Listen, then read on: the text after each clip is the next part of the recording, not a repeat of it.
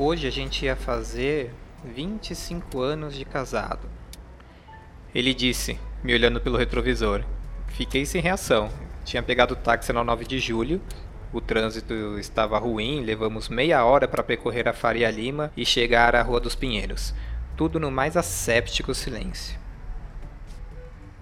Aí, então, ele me encara pelo espelhinho e, como se fosse a continuação de uma longa conversa, solta essa. Hoje a gente ia fazer 25 anos de casado.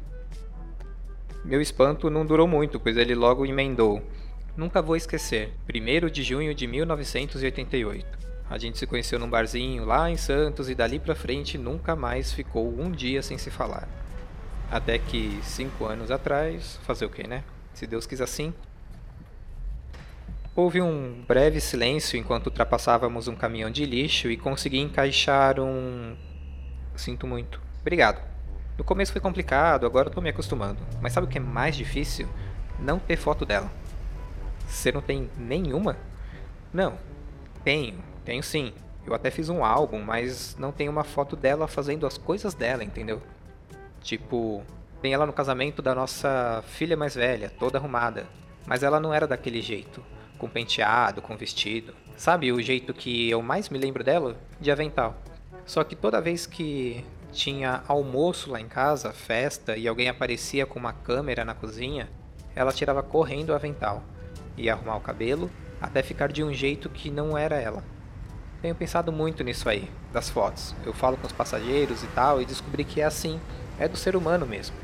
A pessoa, olha só, a pessoa trabalha todo dia numa firma, vamos dizer. Todo dia ela vai lá e nunca tira foto da portaria, do bebedor, do banheiro, esses lugares que ela fica o tempo inteiro.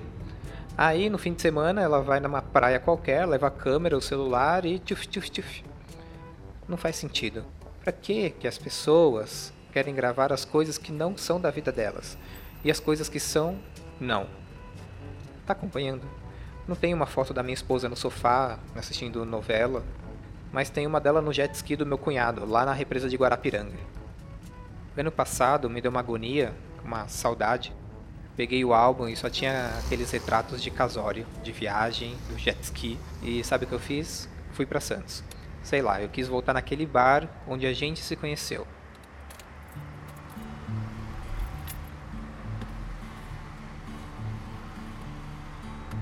E aí? Aí que o bar tinha fechado em 94, mas o proprietário, um senhor de idade, ainda morava no imóvel. Eu expliquei para ele a minha história e ele falou: "Entra aqui". Foi lá no armário, pegou uma caixa de sapato e disse: "É tudo foto do bar. Pode escolher uma e levar de recordação".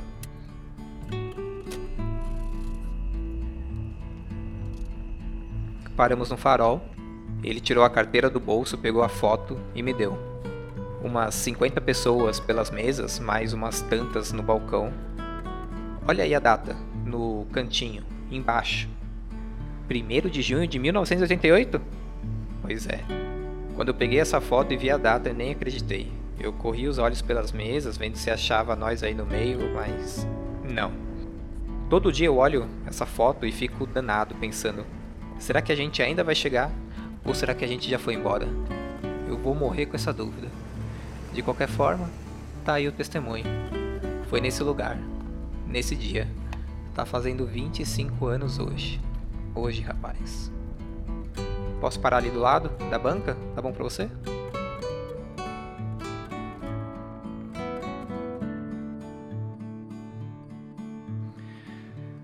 Oi, eu sou o Lucas e esse é o Vou te contar uma história. Histórias reais ou irreais que eu vivi, ouvi, ou que nesse caso que eu li por aí.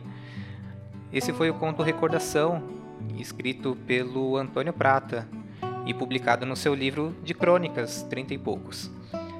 É, se você não conhece o Antônio Prata, por favor, pare o que você está fazendo nesse momento e vá pesquisar seus livros, seus contos e crônicas, principalmente. Esse episódio é uma grande homenagem a ele, um escritor que eu acompanho, admiro e espero que vocês tenham gostado. Se você gostou, ou se não gostou também, deixa seu feedback, me manda uma mensagem por onde você quiser, que eu vou adorar ouvir o que você achou, principalmente se você gostou. porque o elogio, e não importa o que digam por aí, é muito mais gratificante do que uma crítica construtiva. Até a próxima.